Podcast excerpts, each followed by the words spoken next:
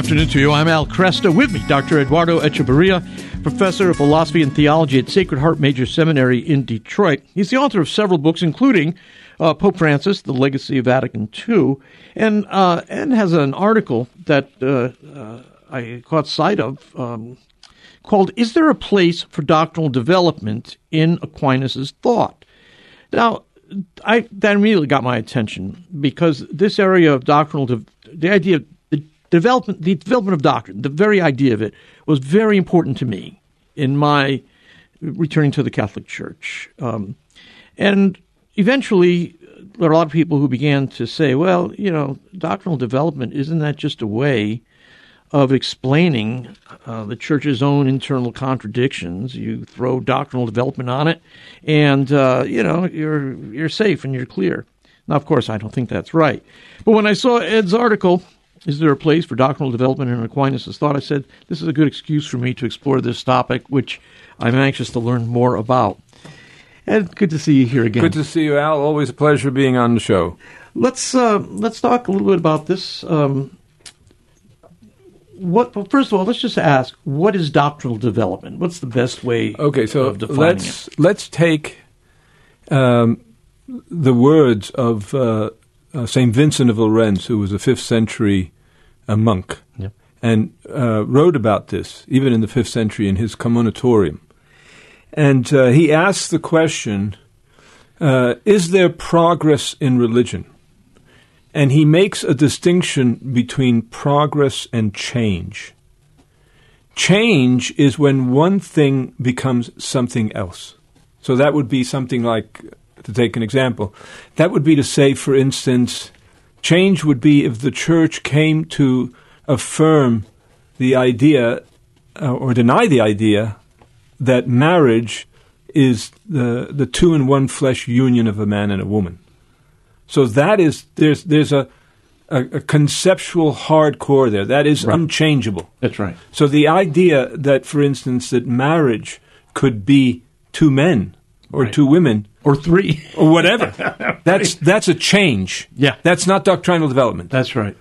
Uh, that contradicts that. That's exactly right. Yep. That contradicts the conceptual, hardcore teaching, uh, the truth of marriage. Mm-hmm. Yep. Um, that that sexual differentiation, sexual difference, that God created man, male and female, as Jesus says in Mark 10. He points us back to the creation yeah. text of Genesis yeah. 127. God created man in his image, male and female, he created him. And, and then he, Jesus says in Genesis 2.24, Therefore a man shall leave his mother and his father and cleave unto his wife, and the two, which two? Male and female, right. shall become one flesh, you see. So becoming one flesh, the two one flesh union, man and woman, sexual differentiation is a fundamental prerequisite for the two to become one flesh. Yep. Now, if that's denied, that's not development. That's change. Say, uh, Vincent would say. Development, he says, here, let me quote him. He says, he says, uh, hence, it must be that understanding, knowledge, and wisdom grow and advance mightily and strongly in individuals as well as in the community, in a single person as well as in the church as a whole, he says.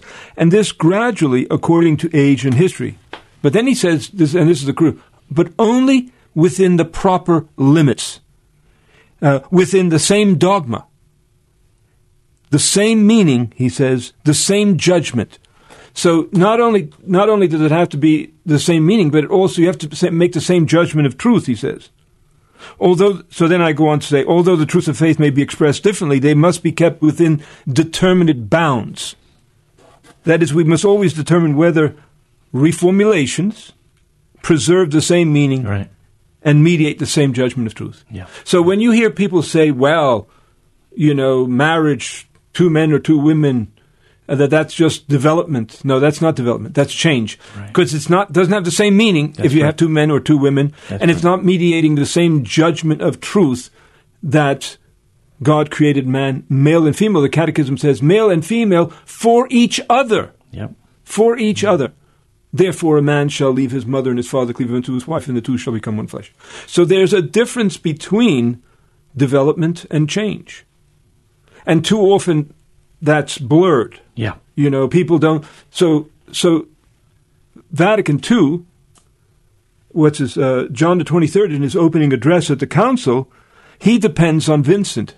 Mm-hmm. And he depends on the First Vatican Council, who quotes Vincent on this very point. On the very, the, the, Yeah. the very passage that I just read from Vincent, Yeah. that's quoted by Vatican I. And John the 23rd, in, in his very famous statement, he says, distinguishing between the propositional truths of faith and their formulation, he says, For the deposit of faith, the truths contained in our venerable doctrine are one thing, the fashion in which they are expressed, but with the same meaning Yeah. and the same judgment is another thing. So you have to ask yourself you read a book, and this person, like for instance, in the, in the mid 60s, there's Pope Paul VI in his encyclical Mysterium Fidei. He's dealing with uh, uh, pe- people who want to, you know, uh, to change uh, uh, Eucharistic presence Right. and they begin talking about transignification Yes. and Transfinalization. Yeah, exactly Right. Right. and uh, and Pope Paul VI says I have no problem with transignification that it has a different meaning when it's the conse- after the words of consecration or a different purpose he says but that only makes sense if you have transubstantiation exactly. he says Exactly. so so doing away with transubstantiation you you would have a different dogma And this is a good. This is actually Eucharist is probably a very good illustration of development of doctrine because here you have this is my body. Mm-hmm. Right. You know what I'm saying? Right, and right, so, right. And, so naturally, one says, "This is my body." What What does that mean? What's What's he saying? Right. And as the church reflects on, Right, and, right. and there are other sources that we draw Right, from right, too. right, right. But we come up with a, a fairly highly, I mean, defined doctrine of transubstantiation. Absolutely. The, the the doctrine, the conceptual hardcore, to use that term, means he, in this in this instance that after the words of consecration, there's a um, a fundamental um, change in substance, Yeah. transformation in substance, Yeah. so that you no longer have uh, uh, the the bread and wine. You have The the, body and of- blood yeah, of Christ. Okay, that's right. So if you if you if you don't think that, if you're trying to get rid of that, then of course that's a change. That's not a development. exactly. Let me give you Yeah. another. So John Paul II, in my view, in the theology of the body, he actually develops in, in part two on where he's talking about the sacrament of marriage. He actually uh, develops the sacrament of marriage uh, because now he makes very clear that uh, sexual difference is fundamental to the validity of the sacrament. That you cannot have a valid sacrament when you say, I take you as my wife, I take you as my husband. That assertion has to correspond to sexual difference. Yeah. And so it can't, marriages can't just be about love, you know, In the abstract. in the abstract. yeah, no, yeah. no, no, no. So that so John Paul makes it very clear that, and I think it's a brilliant uh, development in that sense, not a change, but a development of the sacrament of marriage, because he makes very clear that without sexual differentiation, you can't have a valid sacrament. Um, so when he, so when the Catechism says that, uh, you know, what's wrong with uh, with homosexuality that it's not open to life. The reason it's not open to life is because only a unitive act can be generative, That's right. and homosexual sex can't be unitive. no matter how uh, much how deep personal affection Right, or right. personal commitment might be, Mm-hmm. um, you, you simply that kind of whatever whatever they are experiencing, which they might call intimacy or the unitive function of it, it can't be generative. Well, it can't be generative because it can't be unitive in the end. Well, that's ultimately because that's- only that's a, right. only a sexual differentiation to to have a unitive act there has to be sexual differentiation. yeah, Uh, and if you if there isn't sexual differentiation, if the, if the two can't become one flesh, then then you can't have a generative act. Right. Only uh, Robert Reilly in his book on homosexuality uses he says only a unitive act can be generative, Yeah. and only a generative act can be unitive. He says. Yeah. So Yeah, that's so if you don't have you, i I mean that's I think that's that's that's developed uh, by John Paul in the theology of the body uh, because he understands that the body is fundamental uh, uh, to, uh, to, to to to marriage, to the marital act, and so on. To humanity, too. You're- To, you're yeah, to humanity more yeah. generally, but in particular. So you can have development there, uh, but development can't be change. Yeah. And that goes all the way back to Vincent of Lérins. Yeah. There's a difference So between has progress been and change. the church has been aware. I mean, even even in Scripture, we talk about progressive revelation, Right, right. which has some analogous Right. relationship to development doctrine. Um, so we take a look at the Old Testament, and we look at uh, uh, the um, off, the Melchizedek offering. We look at Right, the, uh, right. the Mosaic system and the sacrificial offering of animals, and ev- eventually it develops, and we have the offering of the Lamb of God, unblemished Lamb Now- of God. Now, sometimes uh, um, there are distinctions made here about. Uh, uh, so some some things that we uh, that we read about, like in in uh, in St. Paul's letters, uh, imply implicit teaching can be made explicit by, you know, alternatively formulating it. Mm-hmm. Um, Yeah. so, in fact, Aquinas says we ought not to say about God anything which is not found in Holy Scripture, either implicitly, explicitly, or implicitly.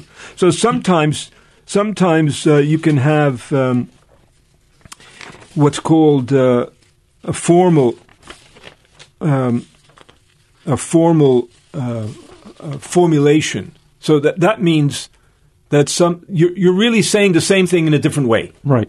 Okay. So when we read St. Paul in Philippians, in, in you know about uh, that uh, you know uh, that basically that the Word became flesh, took on human form, and so on. Well, he's affirming something about the divinity of Christ. You see, Yes, and John John is the word And- flesh. and John Philippians, also- exactly. He did not uh, uh, did not regard equality with God as something to be grasped. right? Exactly. But, yeah. So it's So, took on the form of a servant. the technical term that's used there is that it's formally revealed. Yes. Okay. It's formally revealed. In other words, the biblical revelation, I and the Father are one. yeah. from John 10:30 is expressed in a new conceptual way.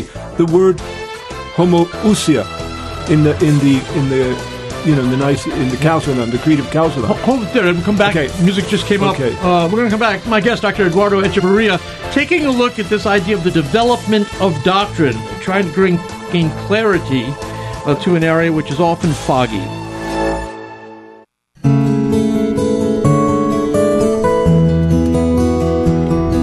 Good afternoon. I'm Al Kresta, exploring this idea of doctrinal development, which is very important uh, in uh, Catholic uh, theology and the development of Catholic doctrine. Uh, we're trying to, again, lay it out there because people will sometimes, um, who don't understand it, will think that it's a subtle or a way or even a deceptive way of dealing with what they call doctrinal change.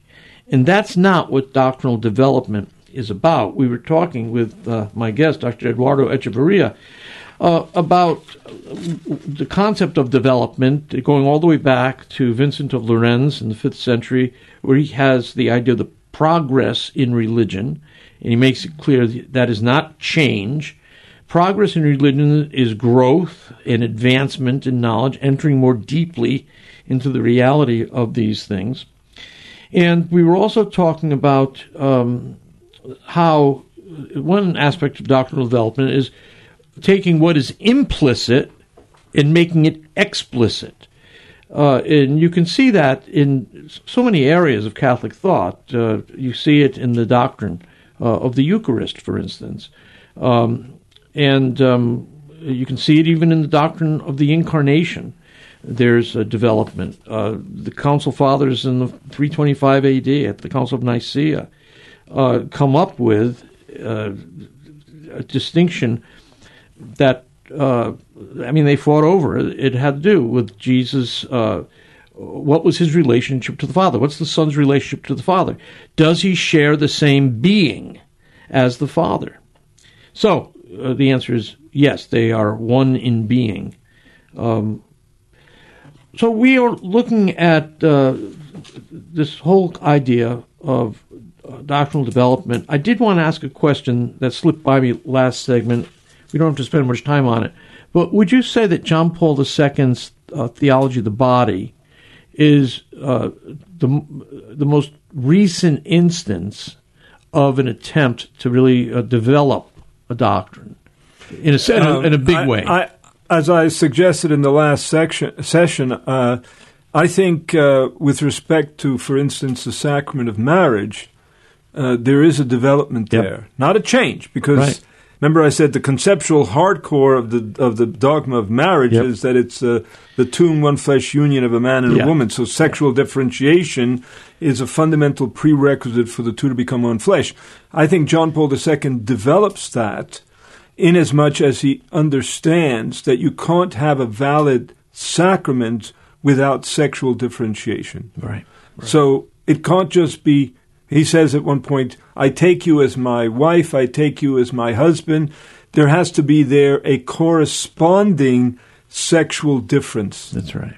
If you don't have a corresponding sexual You don't have husband and wife. You don't have husband and wife, Right. and you don't have a valid sacrament. Right, Because right. and and remember, as And there's no room to move on this. no, no, there's no, no. This is unchangeable. Yeah, yeah. This is this. This is unchangeable. So whatever development there is, however our understanding of marriage is deepened by John Paul in the theology of the body, there is a conceptual hardcore truth Mm-hmm. that remains the same, that is unchangeable.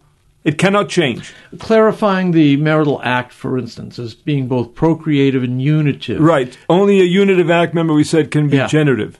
so if you can't, uh, uh, same sex, sex cannot be unitive. Right. Right. Cannot because be it- unitive. because it can't be generative. It yes, and it can't be generative because it can't be unitive. you Right, see, right, right. Now it's interesting. If we just go back for a moment to uh, what you just said, uh, there we have in, in the biblical revelation in John ten thirty, I and the Father are one. So the church reflected on that in the early centuries of the church. What does that mean? Yeah. So it came, to put it brief- briefly, it came to express in a new conceptual way homoousian. Yes. You know, not homoiousia, which was that Jesus and the Father are like each other. Right, No, right. but as we say every Sunday in the Nicene Creed, consubstantial with the Father. And and so that that's a, f- a formally revealed truth, the consubstantiality of the Son with the Father. This is about the formally revealed. Yeah. And Aquinas uses that when he talks about the implicit explicit scheme of how you can have doctrinal development. But there's another there's another matter, and that is when I, you know, the virtually revealed. That's Yeah. So, it, tell, so The- we have formally revealed. formally revealed. So that's we got- saying the same thing in a different way. Yeah. And but now there's virtually The virtually revealed, which which involves um, uh, a a further uh, a- a true elucidation of a further implication. So, for instance, remember here when we talk about the virtually revealed, we're not merely stating the same thing in a new proposition. For example, consider the teachings of the Sixth Ecumenical Council, Constantinople III, namely that in Christ there are two wills one human, the other divine. Uh, Aidan Nichols, in his book on doctrinal development, he says, We need to interpose, he says, between the truth that Christ is God and man and the inference that Christ has two wills, a piece of constructive metaphysics, he says. Yeah. A piece of constructive, namely the assertion that the structure of spirit is such, is of such a kind that no spiritual nature such as human and divine nature uh, must be, can lack its own will, he says. And here we are firmly in the realm of the virtually revealed. This dogmatic statement of Constantinople III is not just an explication of the original gospel. It is a true elucidation, he says, of the further implication of the incarnation. Because remember, a true elucidation, further implication of the incarnation that Jesus was, was uh, yeah, he was true God and true man. Uh, so you're trying to articulate Sure. the, the fullness of his humanity Yeah. The Yeah. fullness of his humanity. It is, is this a revealed truth, a true development of dogma from virtual virtuality to actuality? If so, uh, Nichols says there must be a homogeneity between Constantinople III and the apostolic deposit. Yes. Okay. So, so you have to work that out, of course. You've, yeah, you've got to you've got to be able to demonstrate that that proposition from Constantinople three is compatible with what we see. Even stronger that there's a that there's a homogeneity that there's somehow a sameness. Yeah, that there's Yeah, okay. that it's somehow uh, not implied in the same way that the formally revealed uh, is implied, but that you can show that there's some continuity between the gospel and what the gospel is affirming about the divinity and humanity of Yeah. Christ and what is affirmed, what is asserted in Constantinople. Yeah. This is uh, so. This kind of idea. This to go back for a moment to John Henry Newman. I mean, John Henry Newman's in his book in Development of Christian Doctrine. He's trying to deal. He's trying to respond to, you know, the Protestant objection that Catholicism is really uh, a uh, a corruption of the faith Yes. Yes. that it's a corruption. And so he's trying to show us that you can have genuine development that is at the same time in continuity with the faith itself, with the deposit of faith. And that's what he that's what he so he has all he the has these seven you, you Exactly, these criteria. Seven criteria. Go over some of those. identity of type. So the identity of type means that it's the same dogma. That it's the same, no, that there's a conceptual hardcore there, that it's unchanging. John Henry Newman believed in propositional revelation. Right. That revelation, there are certain assertions made there. And so these things God are. speaks. God in speaks words. in words. Yeah. And in statements Yep. and in a variety of ways. But he makes so revelation consists of not only, but it cons- it it consists of assertions. Yeah. The Word was made flesh and dwelt among us. That's right. That's an assertion.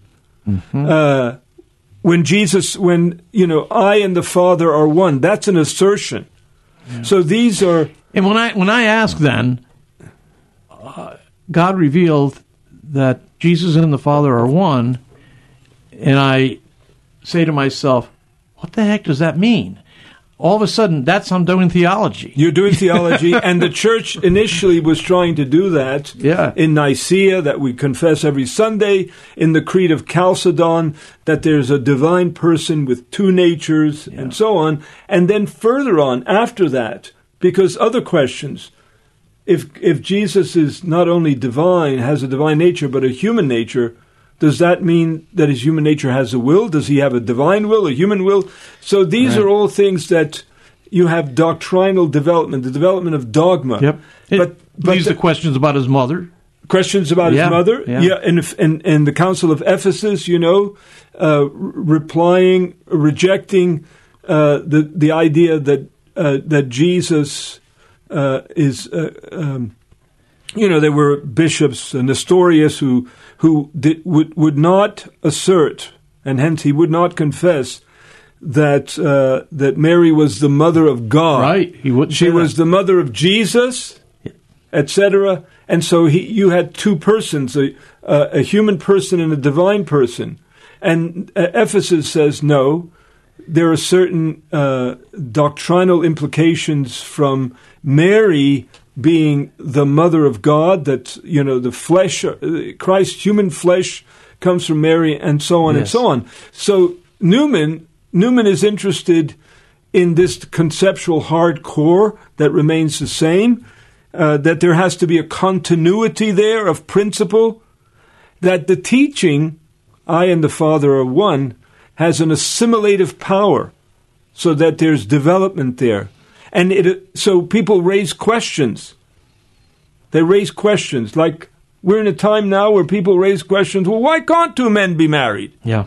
Why can't two women? The, to me, the, t- the you know John Paul II already gave us already gave us an answer to that by developing in the theology of the body the significance of sexual differentiation as being constitutive of marriage, so that you can't have a valid sacrament if you don't have a male, uh, a man and a woman. You see, but these are questions that are. I mean, who was asking those questions even 25 years ago. Why can't two men or two women be married? Yeah, it, it So the, the dogma has an assimilative power. There's a logical coherence, he says, and the dogma also has a certain fruitfulness, fecundity, and so on.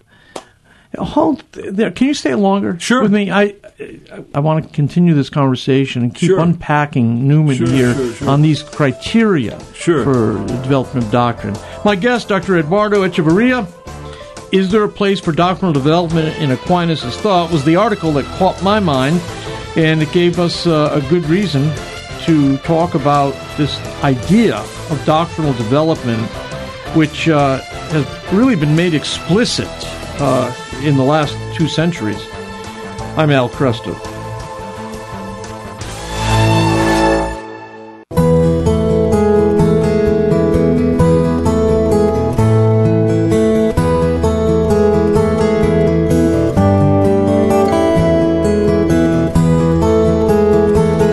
And good afternoon. I'm Al Kresta. With me, Dr. Eduardo Echeverria. We've been uh, going over the, the again the sometimes tricky um, concept of doctrinal development, and um, I think it's easy. In some ways, it's easy to conceive of this. I mean, we all know what it's like to uh, enter more deeply into a topic. You know, we all learn. Uh, you're a musician, uh, you begin learning your scales, right? Uh, and eventually you learn how to improvise there. Uh, you're deepening your understanding of those scales. Uh, this flows right from the very uh, being uh, of those scales. You find um, you have the idea of you see somebody come towards you on the street, right? And you're uh, you make him out. It's unclear who that is. The closer you're getting, you're seeing him more clearly. Oh, it's my best friend, you know. Well, those are anal- analogies which have something to do with the idea of doctrinal development. We're seeing something uh, real. We may not know all that is packed into these biblical statements, and then we they get teased out over time. Uh, the, all the Marian dogmas, for instance, are actually uh, dogmas about the incarnation. They go back to who Jesus is. So they're, applic- they're in some ways those are I don't know if it's formally a doctrinal development, but I can see how those dogmas would have developed. Uh, but do dogmas develop, or do do- uh, is that restricted Well, to doctrines? okay, so remember, dogmas are, strictly speaking, revealed Yes, that's- truths, that's what I was Whereas doctrines, uh, although they're connected to revelation, uh, they're implications from revelation. That's right. That's right. Very good. Very good. Um, Let's go over some of these uh, the criteria that, uh, That uh, Newman- John Henry Newman yeah. uses. Okay, so- these are classic. Yeah, yeah. So Newman, Newman, uh, in in a second edition of his work, uh, he he talked about instead of criteria, he talks about tests Tests or okay. indications for distinguishing true and false doctrinal development. He wrote this work in 1845, which was instrumental to his coming into. I was just going to say he is. That's around the time of his conversion. That's right. So this was instrumental for his conversion because Okay. he provided the justification to his satisfaction that Catholicism wasn't a corruption of the faith, but it was a development to the faith. Right. Uh, and so there were seven of these tests: uh, identity of type, I said, uh, continuity of principle. So both both of those have to do with the idea that what I was calling, um, using a term from a British British philosophical theologian Oliver Crisp, that there's a dogmatic conceptual hard core Yeah. stays the same. It's unchangeable. Just as I tell this, my students, you know, uh, marriage is the two in one flesh union, man and woman. That is unchangeable truth. The church will never say, never, ever say that two men or two women can be married. Right. The church, I think in John Paul II, as we said in the previous session, can deepen our understanding of what marriage is, et cetera, et cetera. But there are determinate bounds within the, as new, as uh, as what's his name, Vincent de Lérins says, that within the, the same dogma, keeping the same meaning and the same judgment of truth. When you begin to say things like marriage can be two men or two women, then that's change. One thing has become something else. Right. Right. Yeah. So there, there for for Newman, then you don't have continuity of principle, identity of type. The dogma, as I said previously, can have an assimilative power. People have questions. Well, Father, why can't two men be married? right. Or why can't two women be married? Isn't that just bigotry, mm-hmm. etc., etc.? Mm-hmm. Or even things like, well, why can't a woman be a priest? Right. Okay, those questions were not asked throughout the history of the church, That's particularly right. the ones about marriage. Nobody ever thought anybody would asking the question why two men can't be married. Right, Is that right. so? So the the dogma for Newman would have an assimilative power. That is to say, it would be able to address those questions and assimilate those questions. So that would be so something could emerge which has explanatory power, answering those questions, and and, and those questions are all assimilated. Exactly. yeah, John Paul II, I think, is Yeah. his theology of the body. Yes, okay, that. that's how you see it. Logical coherence. Yes. Okay. That there's a continuity there. That whatever else, however our understanding is deepened, it has to be consistent with what we already know to be Right. the case. Right. You know, so when we're reflecting, for instance, on the fate of the unevangelized, what about those people who never heard of Christ? Whatever we conclude there has to be consistent with Jesus when he says to the apostles, uh, uh, No man, Yeah. I am the way, the truth, and the life, no man comes to the Father except through me. That's right. Or when Peter says, There is no name other than the name of Jesus by which men can be saved. Or when Paul says, There's only one mediator between God and man. Whatever we conclude, however we deepen our understanding of that, that, that question, what, are we, what about the fate of the unevangelized? What about those who've never heard of Christ? It cannot be that we now say there are actually many ways Right. to the Father. That's right. No. Because there's uh, the, the those statements uh, all indicate that there's Jesus offers an exclusive access to the Father. They are true statements about reality. yeah. And that's why the meaning remains the same, you see. That's what Lérins means when he says it has to keep the same meaning and the same judgment of truth. The meaning is going to remain the same because it's telling us something true about reality. Yeah. It's tell so for Newman, fecundity. In other words, that these dogmas are fruitful. That is to They say, lead to, to They- more than themselves. Exactly. So that, you know, uh, John Paul II, to stay with him, his theology of the body is is uh, is f- rich in exploration and in development. Yes. because it's t- it helps us to understand the moral life, moral choices. I mean, in Fides Ratio, and well, also in Veritatis Splendor, the Pope says, you know. Um, that uh, you can't separate the soul and the body are united. There's a coherence there. And so when we think about moral choices, they're grounded in the whole man making Yeah. choices, including his body and Let me let, let me go to something which has been uh, of great concern uh, to people, and uh, would warrant the entire interview. Uh, I did, in fact, I've talked about this and with Dr. Ralph Martin, your colleague there from Sacred Heart. Yes. the idea of hell. There are those who will claim that development of doctrine is leading us to the idea that hell doesn't exist or there'll be nobody in hell. Okay? Now, I don't believe that. No, I don't. Right? I don't. I mean, I don't, think see the church teaches that. no, uh, I mean one of the reasons uh, church doesn't teach it, but one of the reasons I never did end up believing it was simply because when you look at the language that Jesus uses, he uses the most extreme language at his disposal to indicate the horror of final separation from God. Right. And um, it would be inappropriate for him to be using language of that sort Right, right. if hell never exists, It's not just threat language. No, no. It's making assertions, Yeah. uh, uh, uh, prophetically, even uh, using metaphors. Here's here's my. Uh, I always cite here paragraph eighteen sixty one of the Catechism.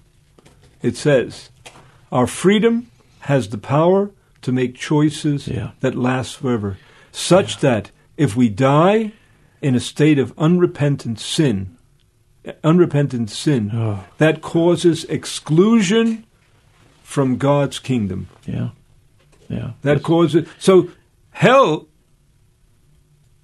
is important because it takes seriously our choices, the choices that we make. it, it speaks to who we are. We we are eternal.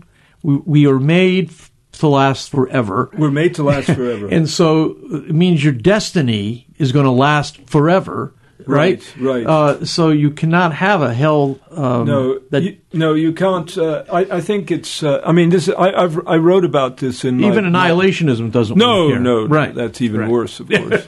no, I wrote about this in my book, uh, Divine Election: A Catholic Orientation in Dogmatic and Ecumenical Perspective, and I discuss in my in the sixth chapter. I discuss uh, Balthasar's hopeful universalism. I Yeah. discuss uh, Calvin, uh, Karl Barth, and, and yeah, there was and there is a reformed stream of Yeah. universalism, but it's right. it's really stretching the tra- No, that no, is right. stretching that tradition. Right, right, right. Right, But yeah. there is a there is a Catholic doctrine of divine election. Right. But yeah, no, I, I in my judgment, that's not the that can't be seen as doctrinal development. No, I, I agree. It- And and particular, It's a direct. It's a contradiction. I think it's, it's a, a direct contradiction. I, don't I think it's where- I think it's a direct trial. Let's just uh, one one other thing here. Let me uh, um, see. These tests of Newman are necessary, but they're not sufficient because we need what uh, uh, Monsignor Guarino calls ecclesial warrants. We need, uh, in, in other words, to assess doctrinal development, we need warrants such as sacred scripture. yeah, yeah, We need ecumenical councils. yeah, We need the doctors of the church. We need the Christian faithful. We need the magisterium. yeah, You know, we uh, because remember alternative formulations saying something, uh, saying the same thing differently. How do we know whether it's? Uh, how do we know Newman asked? How do we? Is it conserving the original or is it uh, a corruption? He says a true development is that which is conservative of its original, and a corruption is that which tends to its destruction right. the continuity of principle and the identity of type, or what, as I said, this uh, British uh, philosophical theologian Oliver Crisp calls a d- dogmatic conceptual hardcore, is what Newman refers to when he speaks of what must be conserved. That's But good. Newman, re- reve- Newman believed in revealed truth. He believed that uh, that uh, revealed truth, God revealed truth such that it was irrevocably committed to human language. He says. Well, this is the, that's the biggest divide, don't you think? Oh, in absolutely. theology, That's it. Those see- who actually believe God revealed, God, he is there and he is not silent as Schaeffer. Going back to our- as, as? Francis Schaeffer, our old teacher Yeah. of ours. Right. He is there and he is not silent. God has actually spoken in a written revelation, yeah, and uh, and that so that necessarily involves propositions, assertions, assertions. I agree with you. If you dispense with propositional revelation that God has actually revealed Himself in word, not just in deed, but in word, as Dei Verbum says in paragraph two, Yeah. then of course you you will eventually eliminate the distinction between development and change. yeah, yeah. I agree. I mean, I think this is the this is really the dividing line, and this is one reason why Catholics who believe that God has spoken uh, in this way actually f- have much more in common with evangelical Protestants that have a high view of Scripture and believe God has spoken exactly. than we do with certain Catholic theologians who Where it's, it's experiential. it's all experiential. Yeah, and it and it and so they don't make the distinction any longer between development and change. It's all experiential, uh, and and so of course they think, well, why can't two men get married? yeah, yeah.